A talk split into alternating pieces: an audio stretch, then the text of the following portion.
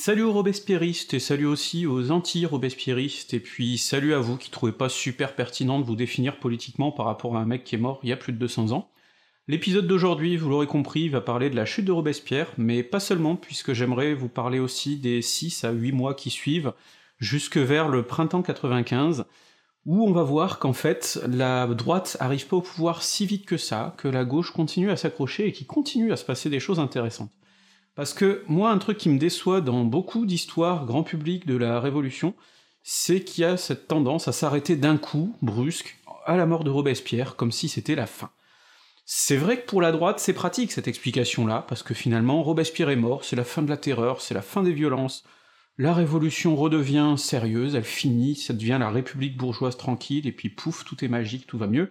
Sauf que c'est pas vrai, c'est pas du tout ce qui se passe, les violences continuent, la droite arrive pas au pouvoir tout de suite, ou en tout cas elle arrive pas à l'assurer tout de suite, la République bourgeoise elle met encore un certain temps à se mettre en place, et c'est ce que je vais essayer de vous montrer. D'autre part, pour la gauche, c'est aussi un moment pratique finalement, Robespierre meurt, c'est la fin du grand leader de la gauche, si on en croit Guillemin, c'est même la fin du seul qui s'intéressait aux pauvres. Sauf qu'en fait, des gens qui s'intéressaient aux pauvres, des gens qui étaient vraiment de gauche, il y en a encore après la mort de Robespierre, il y en a même qui l'ont tué d'ailleurs, hein, des gens vraiment de gauche parce que bah ils ont cru que Robespierre n'était pas forcément le meilleur modèle à suivre.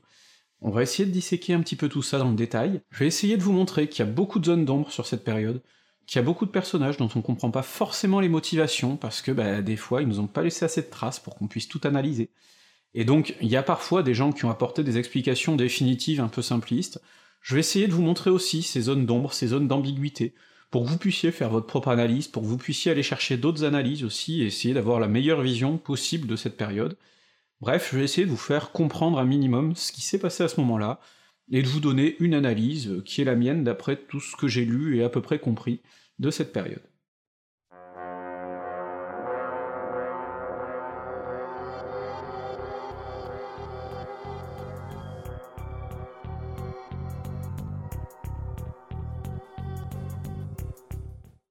Dans l'épisode précédent, je vous ai montré que la période qui va globalement de l'été 93 au printemps 94 a été une période où la Convention et notamment le Comité de salut public, le grand Comité de salut public avec notamment Robespierre, mais aussi Barrère, Carnot, Billot-Varenne, Collot etc., ce Comité de salut public-là a réussi petit à petit à imposer l'autorité de la Convention et la sienne vis-à-vis notamment des sans-culottes, et vis-à-vis de tout ce qu'ils appelaient les factions, c'est-à-dire les hébertistes, puis les indulgents, les dantonistes. Seulement, quand on arrive à ce printemps 94, hein, les divisions commencent à être autres. Notamment, au printemps 94, il y a ce dont je vous ai parlé la dernière fois, la loi de Prairial, dite la loi de grande terreur, qui simplifie et radicalise un petit peu les procédures judiciaires pour traiter de tous ceux qui sont potentiellement dangereux pour la Révolution. Or ça, ça brouille le comité de salut public, et notamment Robespierre, avec un autre comité, qui est le comité de sûreté générale, qui normalement se charge de toutes les questions de police, de justice, etc. Et dans ce comité, il y a notamment quelqu'un qui est Vadier, qui ne peut pas blairer Robespierre, et qui n'apprécie pas du tout que le comité de salut public commence à piétiner ses prérogatives. Mais au sein du comité de salut public lui-même, certains trouvent que c'est pas super bien de renforcer comme ça l'exécutif.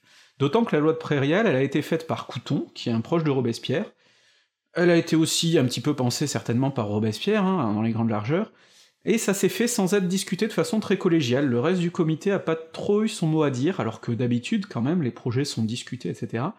Donc c'est un point de tension. Mais des points de tension, il y en a d'autres, parce qu'au sein du comité, il y a des divisions.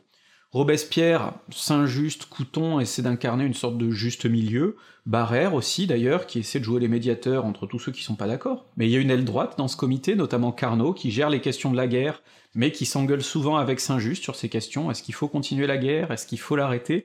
Et là les choses deviennent assez tendues, d'autant que il y a une victoire qui est remportée à Fleurus et qui tend à sécuriser un petit peu la situation de la France, donc la guerre est plus aussi nécessaire, l'état d'exception n'est plus aussi nécessaire du coup, donc cette question de la guerre pose un gros problème déjà au sein du comité.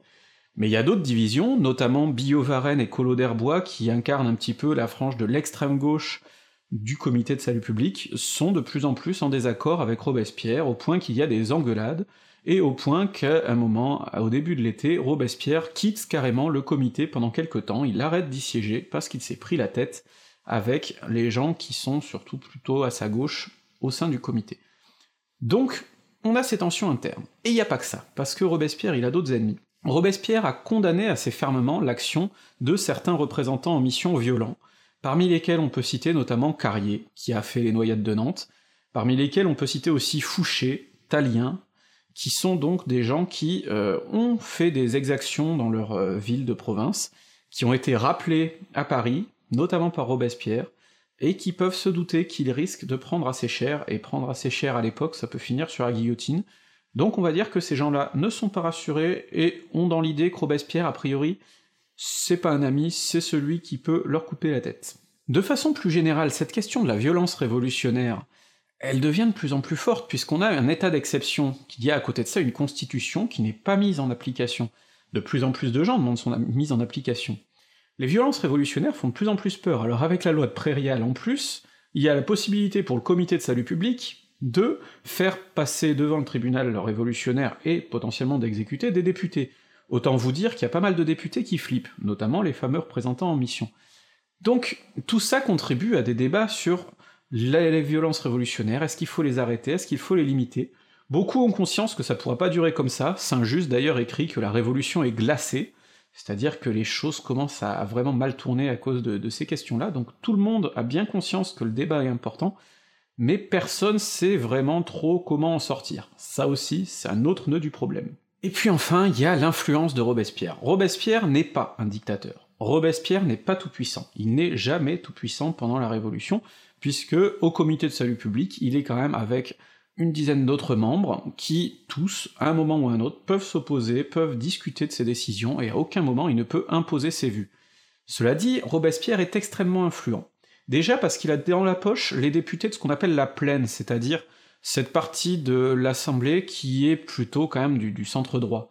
Pourquoi il les a dans la poche? Tout simplement parce qu'il protège environ 70 députés girondins qui sont emprisonnés, et dont il refuse l'exécution, et ça, ces députés de la plaine lui en sont reconnaissants.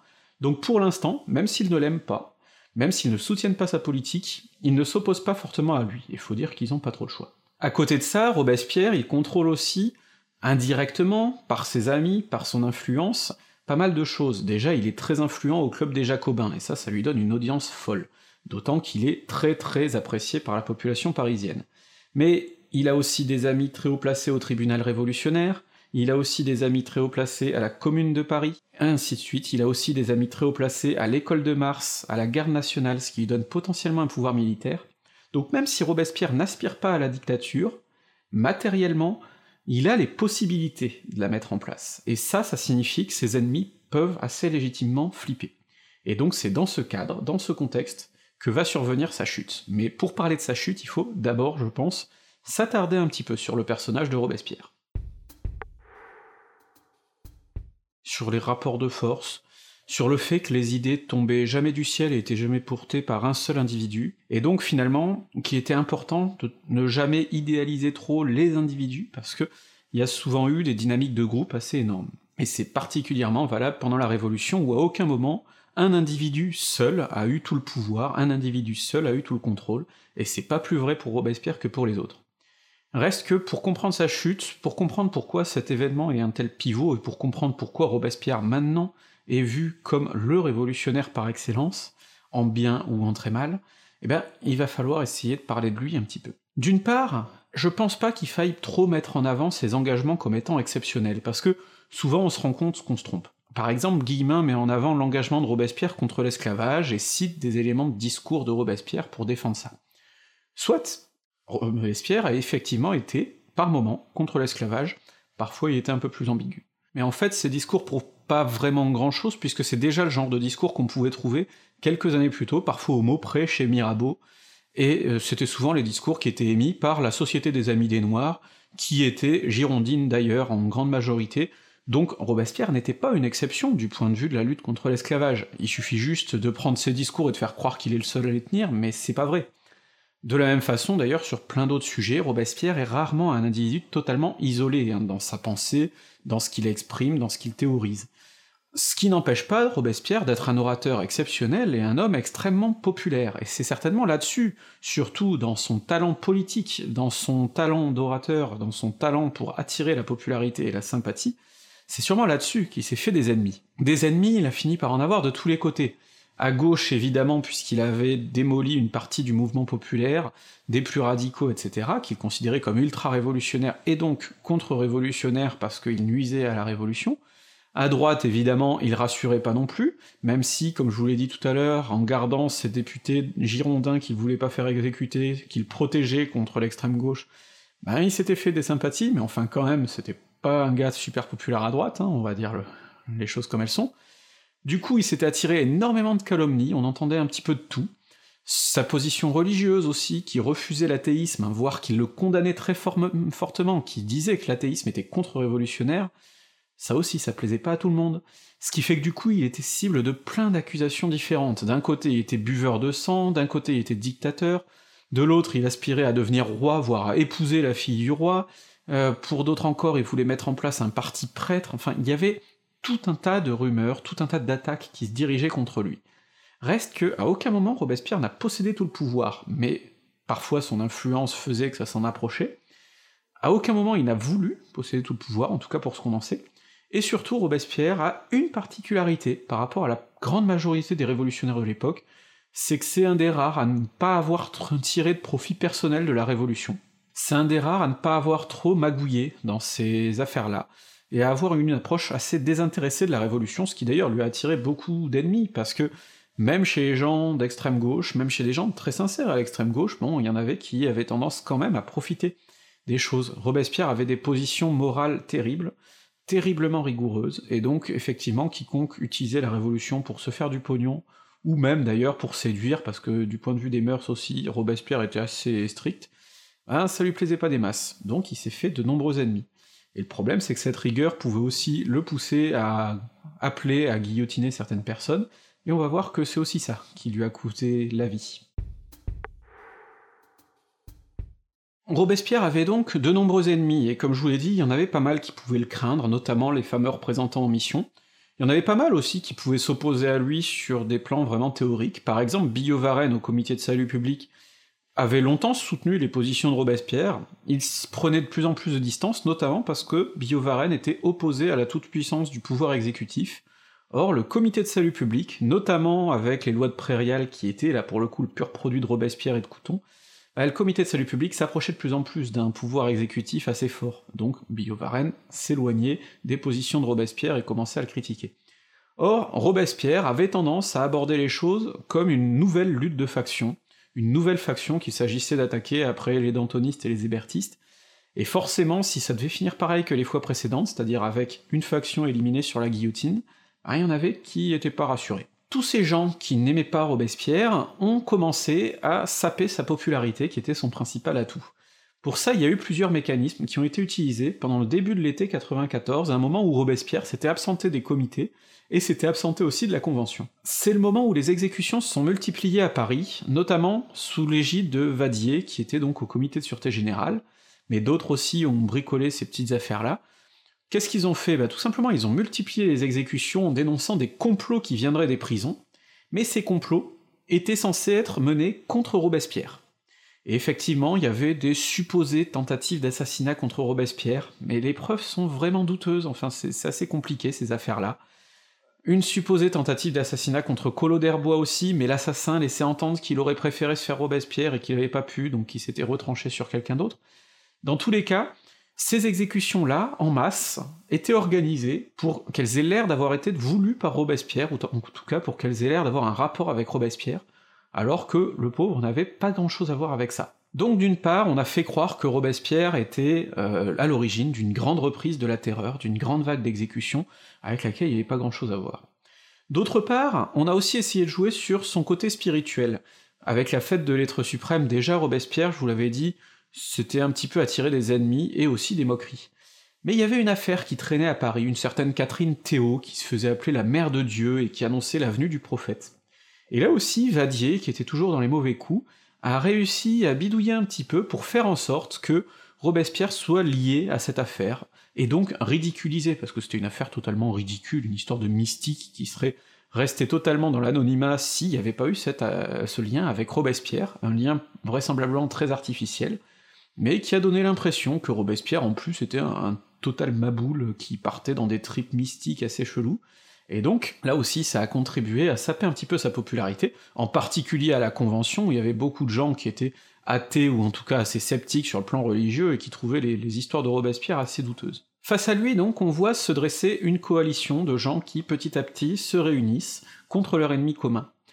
Ces gens-là sont, pour la grande majorité, contrairement à une idée reçue, des gens qui sont de gauche, qui appartiennent à la montagne, euh, la plaine est très peu active dans la chute de Robespierre, c'est après qu'elle récupère ses billes, mais pendant la chute de Robespierre, c'est pas elle qui est à la manœuvre, ce sont des gens de gauche. Alors, vous avez ces représentants en mission qui, à l'origine, incarnaient l'extrême gauche, après la chute de Robespierre, certains vont rester à l'extrême gauche, en général ça se finit mal pour eux, et d'autres vont se droitiser et mourir dans leur lit tranquillement. Vous avez aussi ben, ces membres du comité de salut public qui sont en désaccord avec Robespierre, à commencer par Billot Varenne et Collot d'Herbois, Carnot aussi, Barrère reste dans une position attentiste jusqu'au tout dernier moment, puis finit par choisir son camp en fonction du plus puissant, c'est un peu ce qu'il a toujours fait d'ailleurs, et donc c'est dans ce contexte que va survenir la mise en place de cette chute. Alors les choses commencent par une tentative de réconciliation sincère, hein, qui est menée par Barrère et aussi un peu Villot-Varenne, Saint-Just, qui décident de réconcilier les membres du comité de salut public, notamment ben, Robespierre d'un côté, Billot-Varenne, Collot d'Herbois de l'autre. Ça marche pas. C'est tenté donc le 5 Thermidor, mais ça ne marche pas. Et le moment qui met le feu aux poudres, c'est le 8 Thermidor, quand Robespierre revient à la Convention et lit un discours qui dure plus de deux heures, un discours qui est parfois assez vague, mais dans lequel il s'attaque à tous ceux qui représentent, selon lui, un danger pour la Révolution. Le problème, c'est qu'il s'y attaque sans les mentionner, ce qui fait que beaucoup de gens peuvent se sentir visés. Mais il s'y attaque très violemment, hein, il appelle à éliminer cette nouvelle faction, il y va pas avec le dos de la cuillère. Du coup, il y en a beaucoup dans la salle qui peuvent flipper. Il y en a un qui flippe d'autant plus qu'il est le seul à être vraiment mentionné directement, c'est Cambon, qui est le chef du comité aux finances, et euh, Robespierre le vise, euh, clairement, en l'accusant de mal gérer les finances, etc., etc., et d'être un danger, évidemment, et euh, Cambon répond. Et ça, déjà, c'est mauvais signe pour Robespierre, puisque Cambon répond et lui reproche de vouloir être presque tout, lui reproche d'être de plus en plus euh, dictatorial, de bloquer la Convention, enfin, ce genre d'accusations se multiplie. Et donc ce 8 Thermidor, après le discours de Robespierre, il y a un grand débat pour savoir s'il faut faire imprimer ce discours, comme on le fait parfois pour les grands discours, et le faire diffuser en province. Au départ, la Convention vote pour, mais ensuite les débats se tendent, notamment Billot-Varenne apprécie pas trop que Robespierre ait mentionné sans les, désigner précisément des gens qu'il voulait euh, désigner comme dangereux, Billot-Varenne demande à Robespierre d'expliquer de qui il s'agit, Robespierre se rétracte. Quand Cambon fait sa réponse, Robespierre se rétracte aussi en disant qu'il veut pas se mêler des finances, qu'il s'y attaque pas trop, etc., etc., parce qu'il sent qu'il est peut-être allé un petit peu loin. En tout cas, donc, les tensions sont très très fortes. Le soir, au club des Jacobins, Robespierre relit son discours de deux heures, dans lequel il se réattaque à des gens, sauf que là, il est dans un milieu très favorable, le club des Jacobins lui est totalement acquis. Donc les gens applaudissent, approuvent, et au milieu, il y a Billot Varenne et Collot d'Herbois qui essaient quand même de se défendre, qui se font huer. La foule crie à la guillotine, à la guillotine. Et au milieu de tout ça, il y a Dumas, le président du tribunal révolutionnaire, qui est favorable à Robespierre, et qui dit à Collot d'Herbois et à Billot Varenne qu'il les reverra le lendemain pour préparer leur procès. Donc là, ça veut dire qu'il y a deux membres du comité de salut public, deux députés, qui sont clairement menacés de mort, menacés d'exécution, sous les approbations générales, et donc qui peuvent légitimement flipper. Pendant cette nuit, donc, tout un tas de gens commencent à se dire que là, si la situation n'est pas résolue dès le lendemain, ils vont y passer. Cambon, d'ailleurs, l'écrit clairement dans son journal, il écrit tout simplement, pendant la nuit du 8 au 9 Thermidor, que le lendemain, c'est soit lui, soit Robespierre qui sera mort, mais il y en aura un des deux qui y passera. Et pas mal d'autres commencent à flipper. Les représentants en mission dont je vous ai parlé tout à l'heure, Fouché, Barras, Talien, etc., se disent qu'il faut qu'ils passent aussi à l'action, et donc pendant la nuit, ils vont voir les députés de la plaine pour établir une alliance. C'est une alliance un peu contre nature, hein, parce que la plaine, ils sont pas favorables du tout à ces représentants en mission qui ont appliqué une politique de terreur. Mais ils comprennent bien là que c'est un moyen de se débarrasser d'un ennemi commun, et donc ils se mettent d'accord pour ce qui va se passer le lendemain. Et au comité de salut public, il y a aussi des discussions. Saint-Just, qui est plutôt favorable à Robespierre, même si c'est pas encore trop trop trop tranché, essaie d'écrire un discours de réconciliation, mais d'autres s'y opposent, notamment Carnot, notamment Barrère. Et donc ça tourne mal, Saint-Just a du mal à finir son discours, il dit qu'il le leur fera approuver, mais finalement il le fait pas approuver, c'est compliqué. Quand il part, Barrère, Carnot, etc. commencent à préparer quelques mesures pour limiter la présence des gens qui seront à la Convention le lendemain, et surtout pour récupérer le contrôle de la garde nationale, qui est quand même contrôlée à la base par quelqu'un, Henriot, qui est plutôt favorable à Robespierre. Vous voyez bien donc que se met en place petit à petit tout ce qui est bon pour organiser la chute de Robespierre le lendemain, ce 9 Thermidor. Et donc le 9 Thermidor, les choses s'enchaînent. Saint-Just arrive à la Convention pour lire un discours, donc de réconciliation, il commence en disant qu'il ne fait partie d'aucune faction. Enfin, on a la suite de son discours, et quand même il y attaque assez franchement Collot d'Herbois et Billot Varenne notamment, et il espère que bon, la sagesse reviendra dans le comité, il appelle pas non plus à l'épurer, mais enfin, c'est quand même un discours un peu à charge. Or, dans l'Assemblée, des voix commencent à s'élever. Les voix de Talien notamment, qui débarquent, qui essaient de limiter les choses, les voix de Billot Varenne, qui rappellent quand même que la veille on l'a menacé de mort et que donc c'est pas super propre et qu'il faudrait faire quelque chose. Vadier débarque au milieu et remet sur le tapis l'affaire euh, Catherine Théo. Enfin bref, tout est fait pour empêcher Saint-Just de lire son discours. Et pareil, quand Robespierre essaie de se défendre, tout est fait pour l'empêcher de parler. À chaque fois, une partie des députés l'empêche de parler, commence à faire dériver le sujet. Le président, qui est à l'époque Collot d'Herbois, refuse de lui donner la parole, alors Robespierre lui hurle Me donneras-tu la parole, président d'assassin? Ça commence à tourner mal, et à un moment, l'impensable arrive, puisque un député, un proche de Danton, au sein de la montagne, un député de l'Aveyron, totalement inconnu par ailleurs, propose qu'on arrête Robespierre. Et la motion est votée à main levée et approuvée. Et ça, c'est quelque chose qui, la veille encore, était totalement impensable. Non seulement Robespierre est arrêté, mais aussi deux membres du comité du salut public qui lui sont proches, Couton et Saint-Just, et aussi Philippe Lebas, qui est un autre député assez proche de Robespierre, et Augustin Robespierre, le frère de Maximilien. Ces députés sont arrêtés, donc ils sont rejoints aussi d'ailleurs par Henriot à un moment, le chef de la garde nationale. Mais les choses sont assez confuses, puisque on les trimballe jusqu'à une prison, la prison du Luxembourg, au palais du Luxembourg, mais le gardien refuse de les faire rentrer, et donc finalement, bah, ces gens qui ont été arrêtés se retrouvent dans la soirée à déambuler dans les rues de Paris, puisqu'ils n'ont pas pu être emprisonnés. Ce faisant, ils se retrouvent hors la loi. Et ça, c'est embêtant pour eux, au final, parce que Robespierre, jusque-là, pouvait s'attendre à avoir un procès, à se défendre, et globalement, Robespierre étant quand même Robespierre, étant quand même quelqu'un de populaire et de... un bon orateur, il aurait pu espérer quand même retourner l'opinion. En devenant hors-la-loi, ça veut dire que s'il est arrêté, il sera exécuté directement, et ça, ça arrange beaucoup ses ennemis. Toujours est-il que Robespierre et ses soutiens finissent par se retrouver ce soir du 9 Thermidor à l'hôtel de ville, où les gens de la commune lui sont favorables. On réfléchit à une éventuelle insurrection, il y a une foule de militants qui se rassemblent d'ailleurs devant l'hôtel de ville, mais tout le monde hésite, déjà parce qu'attaquer la Convention quand même, c'est attaquer un pouvoir élu, c'est attaquer des collègues qui pour certains ont quand même les mêmes idéaux, notamment d'égalité sociale, etc., donc, beaucoup sont assez froids. Donc on hésite, on réfléchit. Est-ce qu'il faut, mobiliser comme ça les, les, sections, les militants de la commune de Paris? Ça hésite beaucoup. Finalement, les militants rentrent chez eux, ceux qui étaient mobilisés. Et là, ça pose beaucoup de questions. La version classique, c'est qu'il a commencé à pleuvoir, qu'ils se sont lassés, qu'ils sont rentrés se coucher. La version un peu plus étudiée, notamment de l'historien britannique Colin Jones, qui a pas mal fouillé dans les archives des rapports de police de cette nuit-là, etc., montre quand même que beaucoup de ces militants sont pas forcément rentrés chez eux, ou en tout cas sont repartis après, mais cette fois-ci pour défendre la Convention. Et donc finalement, Robespierre ne peut pas organiser d'insurrection, est-ce qu'il l'a voulu? Il s'est décidé de toute façon très tard, et à ce moment-là, il n'y plus les forces pour le faire.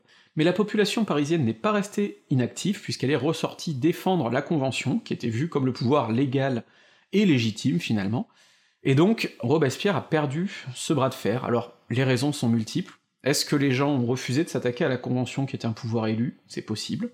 Est-ce que le fait que la Commune de Paris ait voté et renforcé le maximum des salaires, dont je vous avais parlé la dernière fois, a joué aussi sur l'impopularité de la commune et donc par ricochet de Robespierre? C'est possible aussi. Dans tous les cas, le fait est là, cette nuit-là, du 9 au 10 Thermidor, la population parisienne se dresse plutôt du côté de la Convention, de façon assez nette, et c'est ce qui aboutit finalement à l'arrestation de Robespierre, l'hôtel de ville est pris d'assaut, le bas se jette par une fenêtre, réussit à se suicider. Saint-Just reste impassible. Les deux Robespierre et Couton auraient peut-être tenté de se suicider, en tout cas ils finissent gravement blessés, Couton en tombant dans des escaliers, et comme il était paralysé des jambes et en chaise roulante, ça a dû faire mal. Euh, Robespierre, les deux Robespierre ont tenté de se tuer d'une balle dans la tête, ou, dans le cas de Robespierre, euh, l'aîné aurait été euh, attaqué par un garde du nom de Merda, Dans tous les cas, ils arrivent dans un bien sale état le lendemain à l'échafaud, et ils sont tous les cinq exécutés. Dans les temps qui suivent, notamment le lendemain, plus de 70 personnes sont exécutées à la suite, des gens de la commune, des gens qui ont soutenu Robespierre, ce qui montre quand même que euh, ce n'était pas un homme qui était isolé, c'est la plus grosse fournée de guillotinés de la terreur. Le basculement est très net, c'est une rupture de ce point de vue-là, parce qu'il y a un grand nombre de personnes importantes qui ont été tuées d'un coup, mais il va maintenant falloir essayer d'en comprendre les implications, et ça, c'est un peu plus subtil. Comprendre Thermidor, je vous le dis tout de suite, c'est pas simple. Il y a deux façons de le faire. Il y a la façon très simpliste, et forcément mauvaise du coup, qui consiste à prendre l'événement à rebours. On part de la conséquence. La conséquence sur le long terme, c'est effectivement que ces députés de la plaine, qu'on n'a pas trop vus hein, jusqu'à présent, notamment dans mon récit de Thermidor, bah, ils vont finir par récupérer la mise, et deux ans plus tard, ça va donner le directoire, qui est le type même de la République bourgeoise. Dans les mois qui vont suivre la chute de Robespierre, ça va aussi donner des mesures qui sont clairement dirigés contre les mesures populaires prises en l'an 2 sous le Grand Comité de Salut Public. Donc, de ce point de vue-là, on peut dire, puisque ça aboutit à ça, ben, c'est bien que ceux qui ont fait le coup d'État contre Robespierre, ceux qui ont fait Thermidor, voulaient un passage à droite. Ça, c'est raisonné à rebours, et le problème, c'est que c'est souvent une grosse et une grossière erreur historique. La deuxième façon, c'est d'essayer de comprendre, et ensuite de voir les conséquences, et c'est ce qu'on va essayer de faire maintenant. Parce que le problème, c'est que Robespierre, il n'est pas vraiment mort par sa droite. Si on regarde la composition des députés qui sont frontalement attaqués à lui pendant les 8, 9 et 10 Thermidor, bah, ce sont plutôt des gens qui viennent de la gauche, hein, de la montagne. En gros, on a un ou deux députés de la plaine qui ont participé, mais les plus actifs, euh, ce sont des gens comme Billot-Varenne, comme Collot d'Herbois, c'est-à-dire des gens qui viennent de l'extrême gauche, ce sont des gens comme Fouché, comme Carrier, comme Talien, c'est-à-dire les représentants en mission. Cette trentaine de montagnards qui a participé à la chute de Robespierre, là aussi on peut les diviser en deux groupes à peu près égaux, hein, d'une quinzaine chacun. Euh, il y a le groupe de ceux qui ont viré à droite, ce sont des opportunistes, comme Talien, comme Fouché, qu'on va retrouver très souvent d'ailleurs dans les temps qui suivent, et là du côté de la bonne bourgeoisie, mais il y a aussi ceux qui sont restés fidèles à leurs engagements très à gauche, comme Collot d'Herbois, comme Billot-Varenne, et eux, ben, on va voir qu'ils vont bien plus mal finir et qu'on va les retrouver plutôt en déportation, et que pour pas mal d'ailleurs, ils vont plus trop avoir l'occasion de remettre les pieds en France. Donc, finalement, dire que la chute de Robespierre, c'est une opération de la droite contre la gauche, c'est pas vrai. C'est beaucoup plus l'effet d'une guerre intestine à l'intérieur de la gauche. Sur comment mener cette politique, Collot d'Herbois, par exemple, c'est pas quelqu'un qui s'oppose aux mesures sociales prises jusque-là, au contraire, il les soutient tout à fait, il en voudrait peut-être même des plus radicales. Billot-Varenne est tout à fait d'accord avec les conceptions de Robespierre sur la conduite de la République, etc., ils les ont théorisées ensemble. Seulement, ils ont des désaccords, notamment sur le pouvoir de l'exécutif, sur peut-être aussi simplement la trop grande prise d'ampleur de Robespierre, peut-être simplement des jalousies personnelles. En fait, pourquoi Billot-Varenne a participé à Thermidor? C'est une question qui reste très ouverte, parce qu'on a beaucoup de mal à l'expliquer par ses prises de position postérieures et antérieures. Tout ça donc, ça fait des choses très très difficiles à expliquer, mais qu'on peut pas juste expliquer par la droite a voulu reprendre le pouvoir. En fait, ce qui se passe, c'est même légèrement différent. On assiste là à une des dernières guerres intestines à l'intérieur de la gauche pendant la Révolution, comme on a pu en voir une au moment de la chute des hébertistes, comme on a pu en voir une au moment de la chute des dantonistes, et comme on avait même pu en voir une quand Robespierre a fait arrêter par exemple Jacques Roux parce qu'il était vraiment trop à l'extrême gauche. C'est la dernière étape de cette lutte des factions finalement. Et si la droite gagne ensuite, c'est surtout parce que la gauche est désormais bien trop morcelée. Il n'y a plus de grandes figures, il n'y a plus de Danton, il n'y a plus de Robespierre, il n'y a plus d'Hébert, il n'y a plus de Marat non plus. Billot Varenne, Collot d'Herbois, Barrère, tous ces gens-là, ben ils sont bien gentils, mais ils ont pas la même ampleur, la même prestance. Eux, ils auraient bien aimé pouvoir continuer à fonctionner comme avant, euh, épurer le comité de salut public, parce que bon, ben, on s'était débarrassé des éléments qui leur semblaient dangereux, mais continuer à fonctionner comme avant. Or maintenant ils sont devenus faibles, puisqu'ils n'ont pas arrêté de s'entre-déchirer avec leurs ennemis à gauche. Et la droite, qui elle est restée discrète, n'a pas trop levé les oreilles, s'est laissé faire pendant plus d'un an, bah maintenant, elle est majoritaire, elle est bien plus puissante, elle a perdu son ennemi le plus dangereux qui était Robespierre, elle va pouvoir passer à l'assaut. Donc finalement, c'est pas la droite qui a tué Robespierre, mais c'est elle qui profite du crime parce que la gauche n'a pas cessé de se taper dessus, à l'intérieur d'elle-même, sans voir qu'il y avait encore des forces qui pouvaient la menacer. Et du coup, c'est ces forces-là qui ont gagné. Je pense que c'est ça, la grande leçon de Thermidor, et c'est peut-être une leçon qui peut être assez utile sur le long terme à retenir. Une autre chose à retenir, c'est que sur le moment, la chute de Robespierre passe bien. Et là, pour le coup, il paye les méthodes qu'il a lui-même utilisées contre ses ennemis, à commencer par Danton et par Hébert. Hébert et Danton étaient des personnes extrêmement populaires, et il y avait de très bonnes raisons pour ça. Mais quand ils sont morts, bah on a considéré que oui, bah, c'était le discours qui ressortait, ils avaient trahi la Révolution, Robespierre le disait après tout, les comités le disaient, la Convention le disait, ils avaient bien dû représenter un danger à un moment, donc puisqu'on les avait guillotinés, bah, il y avait une bonne raison. Certains avaient du mal à le digérer, mais on l'acceptait. Ben Robespierre c'est pareil, puisque la Convention dit qu'il a trahi, puisqu'il a représenté un danger, puisque après tout, ben, les exécutions s'étaient bien multipliées, peut-être que c'est vrai, peut-être qu'il était dangereux, donc on accepte, il y a même plein de lettres de félicitations qui arrivent de province. Les réactions sont très diverses et variées en province, hein. dans certains coins c'est l'occasion de régler des comptes, dans d'autres coins ça passe sans aucun problème. Dans tous les cas, pour beaucoup, c'est une décision acceptable, y compris à l'extrême gauche, hein. prenez par exemple Babeuf, dont on reparlera plus tard comme un des fondateurs du communisme, en tout cas c'est une analyse qui en est souvent donnée, donc on peut pas l'accuser d'être de droite, ben Babeuf est intraitable vis-à-vis de Robespierre, il considère que c'est effectivement un terrible criminel, quelqu'un de très dangereux, et il l'affiche en permanence et partout, puis après il s'est rendu compte que peut-être qu'il s'était gouré. Donc, tout ça pour vous faire comprendre que oui, la mort de Robespierre est quelque chose qui passe plutôt bien à ce moment-là, parce que les gens ont de toute façon d'autres préoccupations, puis surtout parce que ils y ont été formés. Donc d'un sens, oui, Robespierre est aussi victime des mécanismes qu'il avait lui-même utilisés contre ses ennemis. Dans tous les cas, maintenant qu'on a vu ben, que Robespierre était tombé plutôt par sa gauche, il va falloir comprendre comment la droite a tout de suite repris l'ascendant petit à petit pendant les quelques mois qui ont suivi. Parmi les gens du comité de salut public qui étaient passés à l'assaut contre Robespierre, ben, ces gens comme Barrère, Collot d'Herbois, Billot-Varenne, eux, ce qu'ils attendaient surtout, c'était juste de se débarrasser d'un ennemi qui leur paraissait de plus en plus dangereux, mais de continuer comme avant de garder les mêmes structures. Très vite, ils ont été déçus. Pourquoi? Ben Parce que la plaine est sortie du bois, notamment avec des gens comme euh, Boissy d'Anglas, qui est devenu vraiment le leader de la droite, alors qu'il s'était fait assez discret pendant Thermidor. Mais il y a aussi des gens comme Talien, qui commencent à faire bah, à sortir vraiment de l'ombre et à montrer qu'ils sont plus du tout d'extrême gauche et qui commencent à dériver vers la droite. Pas la même que Boissy d'Anglas, mais enfin une droite quand même. Et donc, tous ces gens-là font que Barrère, Collot d'Herbois, Billot-Varenne se retrouvent mis en minorité. En fait, dès la fin du mois d'août, Billot-Varenne, Collot d'Herbois, Barrère, leur carrière politique est finie, ils sont obligés de quitter le comité de salut public le 1er septembre, et à partir de ce moment-là, ils vont se retrouver sacrément dans la merde. Le comité de salut public lui-même, d'ailleurs, va avoir quelques soucis à se faire, parce que justement, pour les gens de droite, là, tous ces députés de la plaine qui ont eu à en subir les décisions depuis plus d'un an, cette chose-là, c'est quand même gênant, et c'est quand même quelque chose qui est précurseur d'un pouvoir potentiellement dictatorial. Une dictature collective, mais une dictature quand même. Ils ne veulent plus d'un comité tout-puissant. Donc ils réduisent les pouvoirs du comité de salut public, ils réduisent aussi les pouvoirs du comité de sûreté générale, qui a pourtant beaucoup participé à la chute de Robespierre, mais il y a une partie des membres qui sont éliminés de ce comité, Vadier, qui a été un des grands tenants de la chute de Robespierre, et lui aussi, comme Collot d'Herbois et les autres, euh, regardé avec de plus en plus de suspicion. Donc pour ces gens-là qui ont fait la chute de Robespierre, qui ont été les membres les plus actifs de sa chute, bah, les choses commencent déjà à très mal tourner. Le comité de salut public, le comité de sûreté générale perdent du pouvoir, d'autres comités au contraire en gagnent, notamment le comité de législation.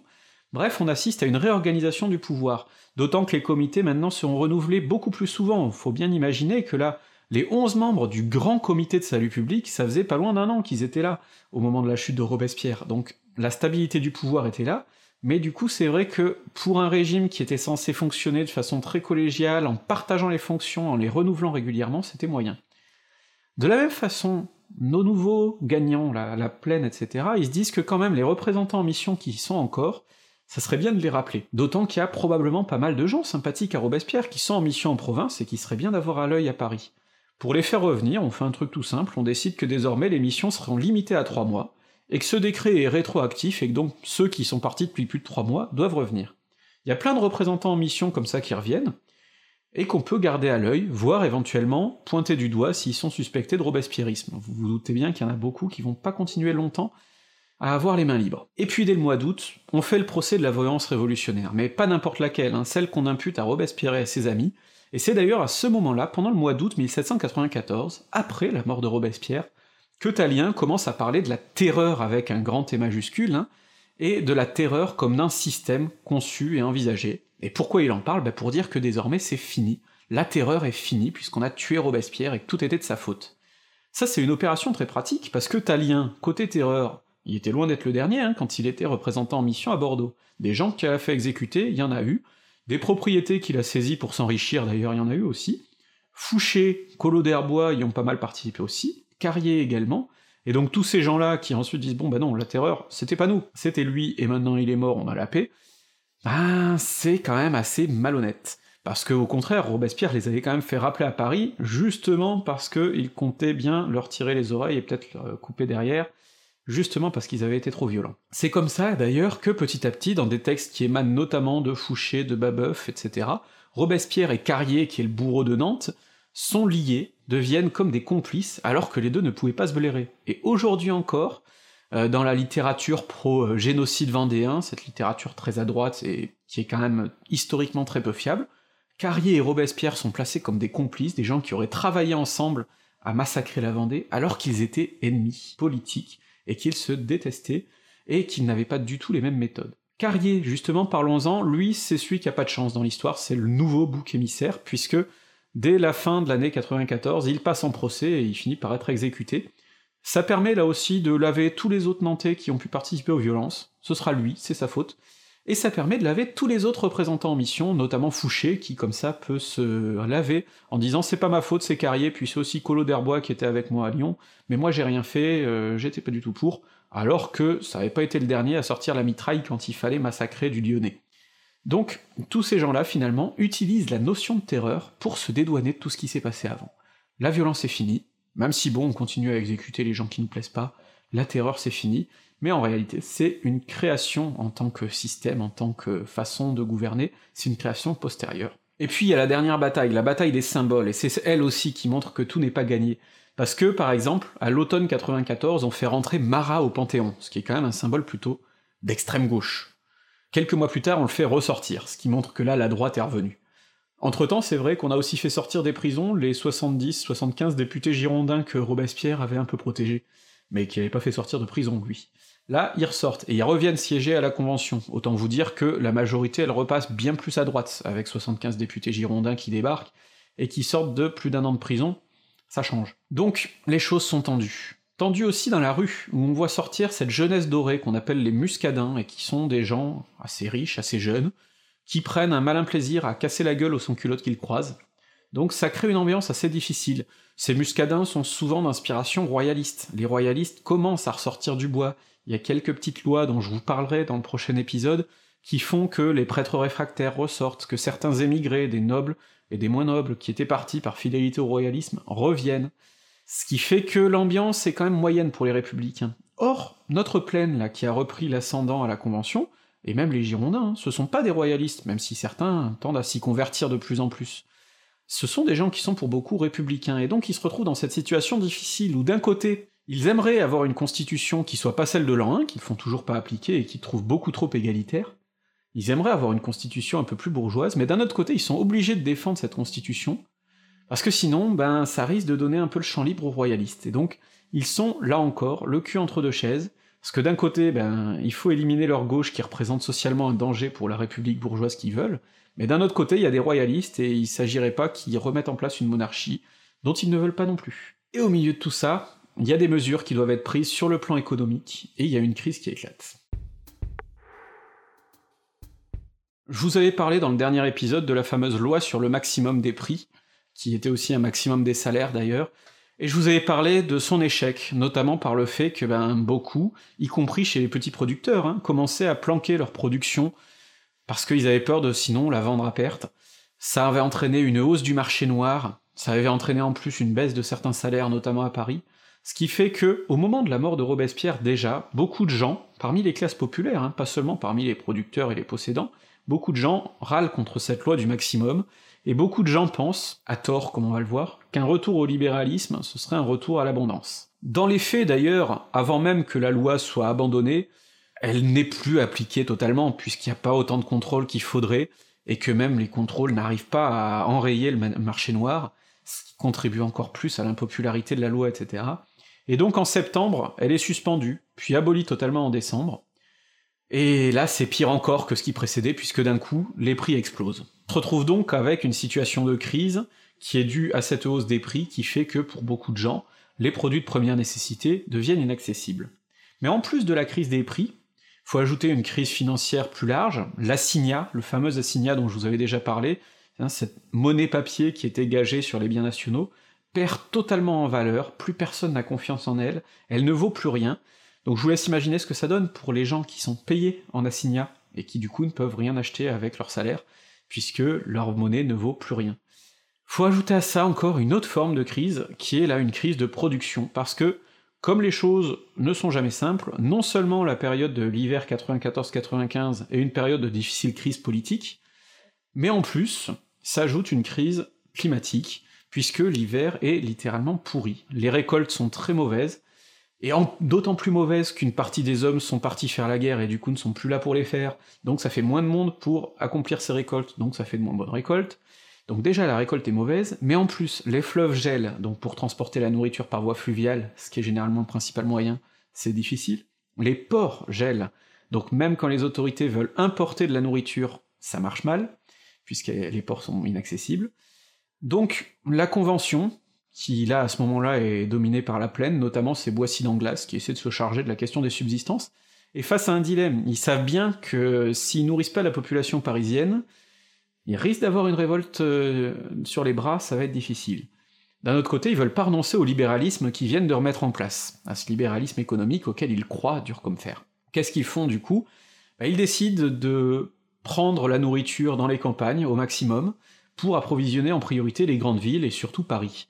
Ce qui fait que du coup, les campagnes meurent de faim, littéralement. Et vraiment, on se bat pour sa survie dans les campagnes, beaucoup de gens se retrouvent plongés dans le banditisme, comme l'hiver est très froid en plus, je vous laisse imaginer les épidémies, etc. Les campagnes sont dans un état de misère tel que les gens luttent pour leur survie et n'ont pas le temps de s'engager en politique et de, et de s'impliquer réellement dans ces questions-là. Dans les villes, c'est pas mieux. Dans les villes, Simplement, la nourriture est là, mais elle est chère, donc on a du mal à l'acheter, donc on connaît malgré tout une situation de famine, ou en tout cas de disette. On meurt pas de faim, mais enfin, c'est difficile de se nourrir quand même, et donc, paradoxalement, c'est dans ces villes où la situation est un peu moins dramatique, mais quand même sacrément désastreuse, que commencent à naître de nouveaux mouvements révolutionnaires qui vont apparaître au début de l'année 95. Et ces mouvements-là, c'est bien la preuve que la gauche n'est pas encore morte. À Paris, en mars 95, en effet, les tensions sont de plus en plus grandes. Il y a de plus en plus de bastons entre les muscadins et les sans-culottes, les gens ont de plus en plus faim et sont de plus en plus énervés, beaucoup demandent la constitution de l'an 1, un certain nombre de députés montagnards les soutiennent, et il y a en plus une affaire qui intéresse pas mal de monde, c'est le jugement de Collot d'Herbois, Billot-Varenne, Vadier et Barrère, donc trois membres du comité de salut public, hein, du comité de sûreté générale, qui ont participé à la chute de Robespierre, mais qui sont dénoncés désormais par la nouvelle majorité comme la queue de Robespierre, il y a d'ailleurs tout un tas de métaphores sexuelles qui sont faites autour de ça, et donc depuis le mois de décembre, on examine leur cas pour savoir quelle part ils ont pris dans les violences. Or, ça fait qu'on est en train de faire plus ou moins leur procès, et ça se passe pas forcément bien pour euh, la nouvelle majorité, notamment parce que Barrère rappelle que oui, effectivement, lui, en tant que membre du comité de salut public, il a fait la promotion des violences, il a fait la promotion de ce qu'on appelle maintenant la terreur. Mais comme il le dit, c'est valable pour toute la convention, toute la convention a et donc le jugement doit être collectif, il s'agit pas de juger quelques individus, il s'agit vraiment de dénoncer tout le monde en même temps, et de dire peut-être que collectivement on a eu tort, mais que tout le monde prenne sa responsabilité. Ça forcément ça plaît pas trop hein, à la droite. Du coup, il y a beaucoup de tensions autour de ce jugement qui prend de plus en plus de temps. Et puis, ben, il y a cette journée insurrectionnelle du 12 Germinal, le 1er avril 1795, où une bonne partie de la population parisienne se mobilise, ça fait déjà quelques jours qu'il y a des tensions, et vient envahir la Convention pour demander du pain et la constitution de l'an 1. Ces gens sont assez mal organisés, ils savent pas forcément trop ce qu'ils veulent sur le long terme, mais ils réussissent quand même à envahir la, Convention, où, de façon assez originale, Boissy d'Anglas est en train de lire un discours où il explique que le nouveau système d'approvisionnement de Paris marche super bien, que tout le monde est nourri, que tout va bien. Bon, ça montre assez vite que c'est pas tout à fait vrai. Alors il y a des gens qui les soutiennent, beaucoup d'autres qui les soutiennent moins. Finalement, la répression est très vite organisée contre le mouvement, Et on profite d'ailleurs de cette répression pour décider d'envoyer en déportation les quatre euh, députés qui étaient en cours de jugement.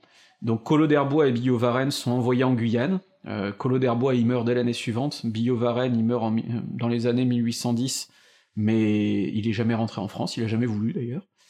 Quant à Barrère et Vadier, ils réussissent à se planquer, à s'échapper, et passent une bonne partie du reste de leur vie dans des situations de clandestinité et d'exil, en tout cas jusqu'à la fin du directoire. Mais les Parisiens sont pas calmés pour autant, d'autant que pas mal de députés montagnards ont été arrêtés, considérés comme complices, et que de leur prison ils préparent des écrits dans lesquels ils expliquent par quels moyens il faudrait s'insurger, comment il faudrait faire pour renverser ce pouvoir qui est devenu totalement fou, et le remplacer par un vrai pouvoir qui soit fidèle à l'esprit de la Constitution de l'an 1. Et donc il prépare ses écrits, il prépare ses projets, et le 12 mai suivant, le premier prairial de l'an 3, survient à nouveau une insurrection, où les gens réenvahissent la Convention, cette fois-ci ils décapitent carrément un député, ils baladent sa tête devant le président, etc. Et là, à nouveau, bah, ils sont trop mal organisés, ils réussissent pas trop à profiter de leur effet de surprise, D'autant que pendant un petit moment, une partie des députés montagnards qui sont encore euh, à la Convention leur sont favorables, commencent à prendre des motions qui vont dans leur sens, etc., pendant que les députés de la plaine, les députés de la droite sortent de la Convention et se font discrets. Mais finalement, là aussi, intervention de l'armée, et quelques jours plus tard déjà, le mouvement est totalement décapité. À cette occasion-là, donc on est en mai 1795, eh bien, les derniers députés montagnards, pour beaucoup d'ailleurs des représentants en mission, qui n'étaient pas forcément favorables à Robespierre, mais qui étaient en mission à ce moment-là, et donc qui n'avaient pas forcément participé à sa chute, mais qui n'étaient pas non plus trop mouillés dans le gouvernement révolutionnaire précédent, bon bah ces députés montagnards-là, qu'on surnommait par dérision les Crétois, parce qu'on disait que de, la montagne il restait plus que la petite crête, ils étaient pas bien nombreux, ces députés-là sont à nouveau arrêtés et exécutés, pour le coup. C'est ce qu'on appelle la fin de la montagne, finalement, puisque on voit l'exécution de ces derniers députés. Et là, pour le coup, la gauche est désormais bien éliminée. Tous ces grands leaders ont disparu. Une bonne partie de ces députés ont disparu, ce qui laisse totalement le champ libre à la plaine, ce qui laisse totalement le champ libre maintenant à cette bonne bourgeoisie qui va pouvoir préparer un régime sur mesure, le directoire, et qui va pouvoir se tourner vers un autre ennemi, qui est les royalistes. Et tout ça, ce sera le sujet du prochain épisode. En attendant, comme d'habitude, vous pouvez aller sur le site, via la description de la vidéo, pour consulter l'article que je joins à cette vidéo, où vous trouverez des précisions, vous trouverez des choses peut-être dites un peu plus clairement que dans mon exposé oral. Vous trouverez aussi une bibliographie avec plein de bouquins si vous voulez aller plus loin. Et je vais essayer aussi de vous mettre encore une fois quelques conférences intéressantes, notamment sur Robespierre, sur Robespierre, je vous conseille absolument la lecture du livre de, Jean-Clément Martin, Robespierre, la fabrication d'un monstre, qui réussit ce défi assez intéressant de le mettre en perspective avec son époque, avec beaucoup d'autres acteurs de la Révolution, et à mon avis c'est l'ouvrage qui lui rend peut-être le plus justice, justement parce qu'il cherche pas à le défendre, mais qu'il est malgré tout extrêmement rigoureux. Je vous conseille aussi, toujours derrière moi, Robespierre Portrait croisé, un ouvrage collectif pour le coup qui recueille plein de contributions sur différents aspects de la pensée de Robespierre. C'est très intéressant, il y a des articles sur son rapport à l'esclavage, il y a des articles sur son rapport à la guerre, à la peine de mort, à l'économie, à la dictature, etc. Vous trouverez beaucoup de choses vraiment très intéressantes, c'est que des universitaires super fiables, et ça fait partie de quelques très bons bouquins qui ont été publiés sur Robespierre à l'époque.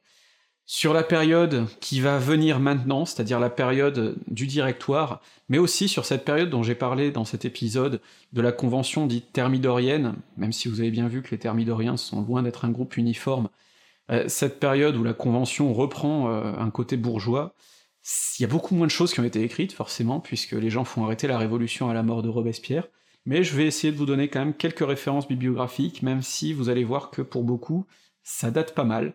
Et il serait temps, je pense, que des gens euh, recommencent à creuser cette période pour qu'on trouve euh, de nouvelles euh, sommes très intéressantes, mais ça c'est ce qu'on verra aussi dans les prochains épisodes où on va parler du directoire et approcher quand même peut-être de la fin de cette révolution.